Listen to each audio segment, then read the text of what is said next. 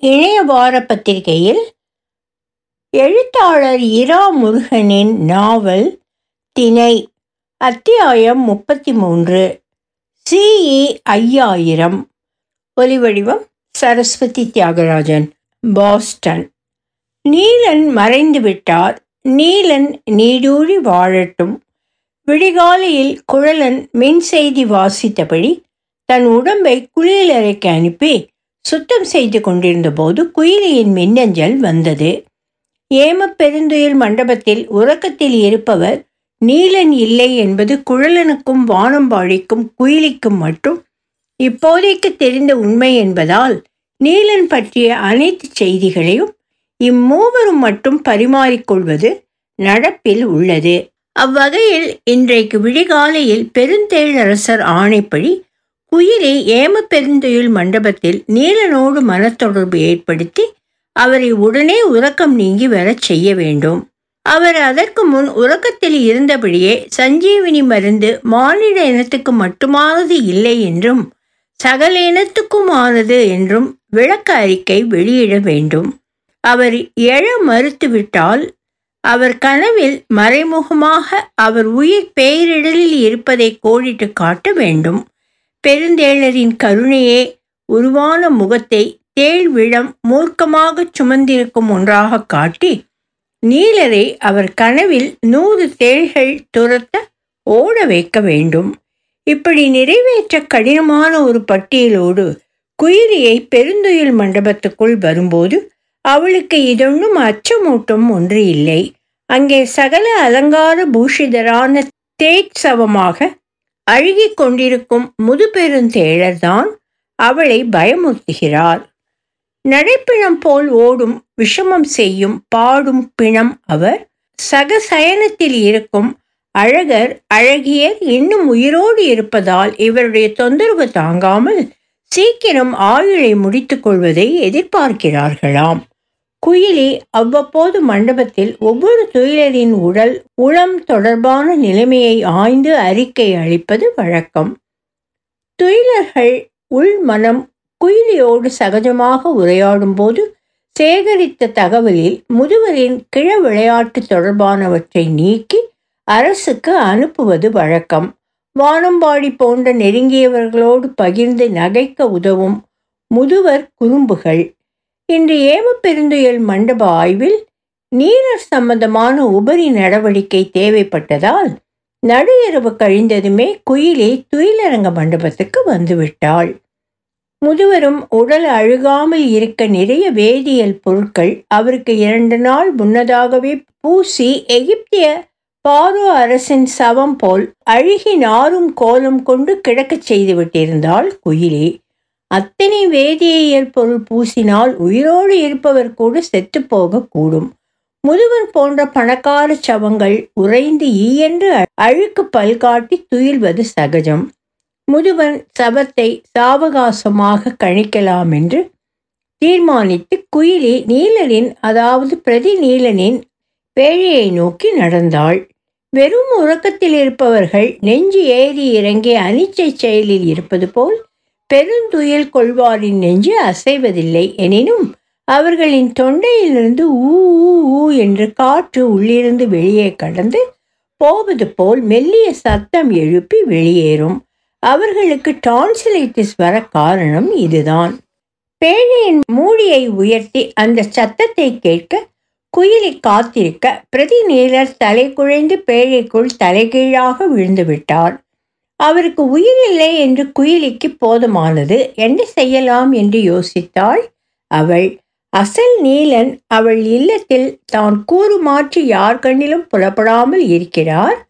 அவரிடம் சொல்லலாமா? அது இருக்கவே இருக்கிறது. அதற்கு முன் வேறே யாரோடு மனம் தன்னை அறியாமல் வானம்பாடியை ஏகியது. ஏய் என்ன பண்ணிட்டு இருக்கே? குயிலி ஒலி எழுப்பாமல் சிரித்து தொடர்பை துண்டித்து குழலனுக்கு தொடர்பு ஏற்படுத்தினாள். நாற்பரிமாண கூறுகளை மாற்றி தற்போதைக்கு அந்த பிரதி நீலன் உடலை பொதுவான காட்சியிலிருந்து மாற்றி வைக்கட்டுமா? என்று குயிலி கேட்டாள். அதற்கு என்ன கதை சொல்லப் போறே? குழலன் அவளை வினாவினான். ஏதாவது சமாளிக்கலாம் நீலன். அதுதான் பிரதிநீலன் இறந்து போயாச்சு. இனிமே வந்து பேசப் போகிறதில்லே. முதுபெரும் தேழர் போல இன்னும் உடம்பில் உயிர் ஒட்டி கொண்டிருக்கும் போதே இங்கு கொண்டு வந்து தள்ளி நிம்மதியாக இருக்கிற விஷயம் இல்லை இது. இதோடு வேற சஞ்சீவினி கதையெல்லாம் கட்டி சொல்ல வேண்டி வரும். அதையெல்லாம் பெருந்தேழன் பார்த்துப்பான். கூட இருக்கிற கற்பூரம் கோணமானலா வழிகாட்டுவான். வேடிக்கை பார்க்கலாம். குயிலி சத்தம் குறைவாக்கி சிரித்தாள். சரி நீ இந்த பிரதிநீலனை மறையவை. நீ வந்த காலத்துக்கு ஒரு பத்து நிமிடம் முன்னால் போய் நீலனை காணாமல் போக்கிடு. பெருந்தேழன்கிட்டே பாதுகாப்பு விரிசல் வந்திருக்குன்னு சொல்லிவிட்டு போ. அவன் எப்படி அதை மேற்கொள்றான் பார்ப்போம். குழலன் குயிலி மனதில் பேசி கொண்டிருக்கும் போதே ஏம பெருந்துயில் மண்டபக் கதவுகள் விரிய திறந்து பெருந்தேழரசர் வேகமாக உள்ளே வந்தார். குயிலி நீலன் பக்கம் போகாதே அவர் இறந்து போயிட்டார். என் படுக்கை அறையில் இருக்கும் ஜாக்கிரதை மணி அவர் இறந்ததுமே அடித்து விட்டது. உடம்பு வெப்பம் இதய ஒலி இரத்த ஓட்டம் இப்படி ஒவ்வொரு வினாடியும் சென்சர்கள் இயங்கி போய் சேர்ந்தால் ஜாக்கிரதை மணி ஒலிச்சிடும். நீலன் இன்று காலை மூன்று மணி முப்பது நிமிடத்துக்கு அடங்கி விட்டிருக்கிறார். அப்படியே பேழையில் அவரை இருக்க விட்டுடு. சஞ்சீவினி என்ன ஆகும்னு ஆலோசனை செய்யணும். அதுவரை நீலன் இறப்பை வெளிப்படுத்த வேண்டாம். நீலன் இறப்பு ஏதோ விதத்தில் பெருந்தேழரை மகிழ்ச்சியூட்டி பரபரப்பாக்கி விட்டிருக்கிறது. இன்னும் ஒரு மணி நேரத்தில் அவசர சந்திப்பு முன்மண்டபத்தில் வந்துவிடு என்று குயிலியை பார்த்து சொல்லியபடி வெளியே நடந்தார். அவர் அவர் போகும் வரை அமைதியாக இருந்த குழலன் குயிலியிடம் சொன்னது இது. நாம ஒன்று திட்டம் போட ஆரம்பிச்சா இவர் நடுவில் புகுந்து குட்டையை குழப்பிட்டு போறார். சரி நான் வீட்டுக்கு போகிறேன். நம்ம அசல் நீலன் வைத்தியருக்கு காலை சிற்றுண்டி தர வேண்டும் என்று கிளம்பி வாசலுக்கு வந்தாள் குயிலி. சஞ்சீவனிக்கு பேராசைப்பட்டு அவரை இங்கே வரவழைச்சிருக்கவே வேண்டாம். எல்லாம் பெருந்தேளரசர் பிடிவாதம்தான் காரணம். அவள் அழுத்து கொண்டாள். ஆக நம்ம காஸ்மாஸ் பிரபஞ்ச நீலன் வைத்தியர் இட்டலி சாப்பிட போறார். ஆல்டெஸ் பிரபஞ்ச நீலன் இறந்து விட்டார் இப்போ பார் ஆல் கியூ பிரபஞ்சத்து நீலன் வந்துகிட்டே இருக்கார். குழலின் குரல் சந்தோஷமாக ஒலித்தது. குழலி நீ உள்ளே ஓடிப்போய் பிரதிநீலனோட உடலை மறை என்றான் அவன். அடுத்த ஐந்து நிமிடத்துக்குள் ஆல்டிஸ் பிரபஞ்ச நீலனின் உடல் பெருந்துயில் பேழையிலிருந்து இறக்கப்பட்டது. அதற்கு அடுத்த நிமிடம் அந்த உடலை நுண்சக்தி துகளாக்கி குழலி மறைத்தாள். அதை ஆல்டிஎஸ் பிரபஞ்சத்துக்கு குழலன் பத்திரமாக அனுப்பி வைப்பான். அங்கே அந்த துகள் அத்தனையும் சேர்ந்து திரளாகி இறுதிச் சடங்குகள் நடத்தப்படும். அவரது உடல் மறைந்ததற்கு அடுத்த நொடி ஆல் கியூ பிரபஞ்சத்து நீலனை அவரது மனையில் குழலனும் குயிலியும் சந்தித்தார்கள். வீடு முழுக்க கொக்கரிக்கும் சேவல்கள் பேசவே விடாமல் தொந்தரவு செய்தன. லுங்கியும் பருத்தி குப்பாயமும் அணிந்து தரையில் உட்கார்ந்து மீன் சமையலுக்காக சுத்தம் பண்ணி கொண்டிருந்த ஆல்கியூ நீலன் பாடும் குரலில் ஓதிக்கொண்டிருந்தார். ஓ சேவலே அதிகம் கூவாதே. நாளை உணவிலும் நாளை மறுநாள் எல்லாம் கழிக்கப்படும் போதும் கூவவும் கொக்கரிக்கவும் முடியாது பாடியபடி மீன் செயலை அழுத்த தேய்த்து நீக்கிக் கொண்டிருந்தார்.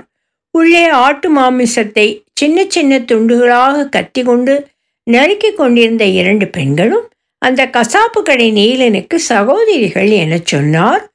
அவர் குழலனிடம் அவர்கள் பெயர் குயிலி மற்றும் வானம்பாடியா குயிலி கேட்டபடி குழலனை பார்க்க உங்களுக்கு எப்படி தெரியும் என்று கசாப்பு கடை நீலன் ஆச்சரியப்பட்டு மீண்டார். தேழரசு பயன்படுத்தும் கால பயண தொழில்நுட்பத்தை விட நூறு மடங்கு முன்னேறிய தொழில்நுட்பத்தை தனியனாக குழலன் பாவிப்பது குழலியை வியப்பட வைத்தது. அடுத்த நிமிடம் ஆல்டெஸ் நீலன் சமமாக கிடந்த பேழை சுத்தப்படுத்தப்பட்டது. அதற்கான தூய்மைப்படுத்தும் அமைப்பு பேழைக்கு உள்ளேயே அதிவேக காற்று கதிரை சுழற்றி விமான கழிப்பறை மாதிரி தூய்மைப்படுத்தப்பட்டது. ஆல்கியூ நீலன் பேழைக்குள் ஏம பெருந்துயிலை போலி செய்தார். குயிலி இல்லத்தில் காஸ்மாஸ் பிரபஞ்ச அசல் நீலன் இட்டலி தின்று கொண்டிருந்தார். குயிலி வானம்பாடி இல்லத்தின் கதவை மெல்ல தட்டி இப்போது வரலாமாடி? என்று சிரித்தபடி வினவினாள். நான் கிடந்த கோலம் கண்டு பயந்துட்டியா? ஒரே ஓட்டமா ஓடிட்டே?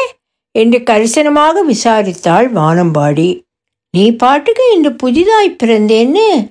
அது இருக்கட்டும். இப்போ நீலன் இறந்து போயிட்டாருன்னு நான் உன்கிட்டே சொன்னா என்ன செய்வே? குயிலி கேட்டாள். எந்த நீலன்கிறதை பொறுத்தது அது. நம்ம நீலன் அண்ணா அப்படின்னா இன்னும் ஒரு இட்லி சாப்பிட்டு போங்கன்னு கன்னத்தில் தட்டி முழிக்க சொல்வேன். இறந்து போனது ஆல்டெஸ் நீலன். நமக்கு ஆல்டெஸ் பிரதிநீலன் என்றால் உங்களுக்கு இல்லத்திலே மாட்டி வச்சிருக்கீங்களே அருமையான கம்பளி பொன்னாடை. அதை கொடுங்கள் என்று சொல்லி கேட்டிருப்பேன். வானம்பாடி சொன்னாள். உனக்கு பொன்னாடை அதிர்ஷ்டம் இல்லை. மற்றபடி இன்னொரு நீலன் வந்திருக்கார் என்றாள் குயிலி. ஆல்கியூ நீலனா? குழலன் அவரை எப்படியாவது இங்கே கொண்டு வர பார்த்தான். இப்போ தானாகவே காரியமானது போல இருக்கே. வானம்பாடி கண்ணை விரித்து ஆச்சரியப்பட்டாள். அவளது மூடிய இமைகளை மெல்ல முத்தமிட்டாள் குயிலி. அடுத்த வினாடி பிரபஞ்ச அளவில் ஒரு மாற்றம் ஏற்பட்டது அந்த ஏம பெருந்துயில் மண்டபத்தில். காஸ்மாஸ் பிரபஞ்சத்து அசல் நீலனிடத்தில் ஆல் கியூப் பிரதி நீலன் பேழையில் உறங்க ஆரம்பித்தார். பெருந்தேழரசரின் அலுவலக உச்சுவரில் குயிலியின் உருவம் துல்லியமாக நிறைய என்ன அவசரம் குயிலி? நீலன் மறுதடவை உயிர் பெற்றுவிட்டார் என்று கிண்டல் தொனியில் கேட்க உண்மையாகவே அதுதான் நடந்தது என்று குயிலி புன்சிரிப்போடு சொன்னாள். எனக்கு தெரியும் எப்போ எங்க அப்பா முதுபெருந்தேழர் பக்கத்திலே நீலனை பெருந்துயிலே வைத்தோமோ அப்பவே தெரியும். கிழவர் சும்மா கைய காலை வச்சுட்டு இருக்க மாட்டார்னு. அவருக்கும் கொஞ்சம் ஊடு மந்திரவாதம் போல விஷயங்கள் தேர்ச்சி உண்டே. என்னமோ பண்ணி நீலரை உசுரோடு மீட்டு வச்சிருக்கார். அவரோட அக்கப்போரையெல்லாம் ஒரு அளவுதான் தாங்க முடியும்னு நாளைக்கு மண்டபத்தில் போய் சொல்லிட்டு வாடி தங்கம். வாடியாமில்லே தங்கமாமில்லே. குயிலுக்கு பற்றி கொண்டு வந்தது. இந்த ஜந்து என்னமோ கூட பிறந்து பேர் வச்சது போல் வாடி போடின்னு இழையிறதே. துண்டிக்க வேணும் என்று தீர்மானித்து சொன்னபடி இந்த படிக்க இருந்தது. மூத்த பெருந்தேளர் எதுவும் செய்து நீலன் வைத்தியரை உயிர் மீளுதலுக்கு ஆட்படுத்தவில்லை. நீலன் வைத்தியரே அவர் கால மந்திர தந்திரங்களை பிரயோகிச்சிருப்பார் அல்லது வேறு ஏதாவது பிரபஞ்ச சக்தி அவரை மறு உயிர் உள்ளவராக்கி இருக்கும். எதுவோ எப்படியோ நீலன் இறந்தது உண்மையா? நமக்கே தோன்றியதா? அதை ரொம்ப பேசாமல் அப்படியே ஒதுக்கி விடலாம். நதி தன் பாட்டில் நடக்கட்டும். திரும்ப அதிலிறங்கி நீராட முனைய வேண்டாம். அவள் சொல்ல சொல்ல பெருந்தேளரசர் ரசித்து கைதட்டி வரவேற்றார். அடி பெண்ணே எனக்கு ஆலோசனை சொல்ல நீ தயாரா? அவர் சொல்லத் தொடங்க கதவு திறந்து கற்பூரம் உள்ளே வந்தான். குயிலேக்கா நம்ம நீலன் அண்ணனார் என்னத்த சொல்றது? பரமபதம் ஏகிட்டார்னு கேட்டு இவ்வளவு நாழிகை அடக்க முடியாமல் அழுதுண்டிருந்தேன். நம்ம பிராப்தம் அப்படின்னா என்ன செய்ய? அவர் நிச்சயம் கைலாச பதவி கிடைச்சி டிஏ டிஏ அலவன்ஸ் அது இதுன்னு அமர்க்களமாக இருப்பார் என்று சொல்லியபடி உத்தரத்தை பார்த்து வணங்கினான். எங்கள் அப்பாருக்கும் அதெல்லாம் கிடைக்கும் இல்லையா பெருந்தேளரசன் ஆர்வத்தோடு விசாரித்தார். ராஜன் நீர் அந்த விஷயத்திலே அர்கனாகலே. முதுவர் ஒரேடியா போக மாட்டேங்கிறாரே போயிட்டு போகட்டும். ராஜன் நீலனோட சிற்றுஷை செய்யத்தான் குயிலி அக்கா. வராதே காலை உடைப்பேன்னு துரத்தினாலும் நான் அட்டைப்பூச்சி மாதிரி ஒட்டிண்டு வந்தேன். இப்போ நீலனே இல்லையே. யார் பாத தூசி அலம்பி குடிக்கணும் நான்? பெருந்தேழரசனின் கொடிக்கில் தட்டி கேட்டான் கற்பூரம். அவனுடைய ராஜன் விழியும் தேழரை கண்டமேனிக்கு எங்கெல்லாமோ அணைச்சு தட்டி கொக்கோக விளக்கமாக தாடனம் பீடனம் எல்லாம் பண்ணுறதும் குமட்டி கொண்டு வந்தது குயிலிக்கு. நீலன் போனால் என்ன? நான் இருக்கேன். பெருந்தேழரசன் விளையாட்டாக கற்பூரத்தின் பிஷ்டத்தில் கொட்ட ஐந்து நிமிடம் அவன் வலி உச்சம் தொட ராஜன் ராஜன் என்று ஆசனம் பற்றி எரிகிறது போல் நாட்டியமாடினான் ராஜனா வேணும்டா உனக்கு என்று குயிலி சிரிப்பை அடக்கியபடி வெளியேறினாள். தினை நாவல் தொடரும். ஒலிவடிவும் சரஸ்வதி தியாகராஜன் பாஸ்டன்.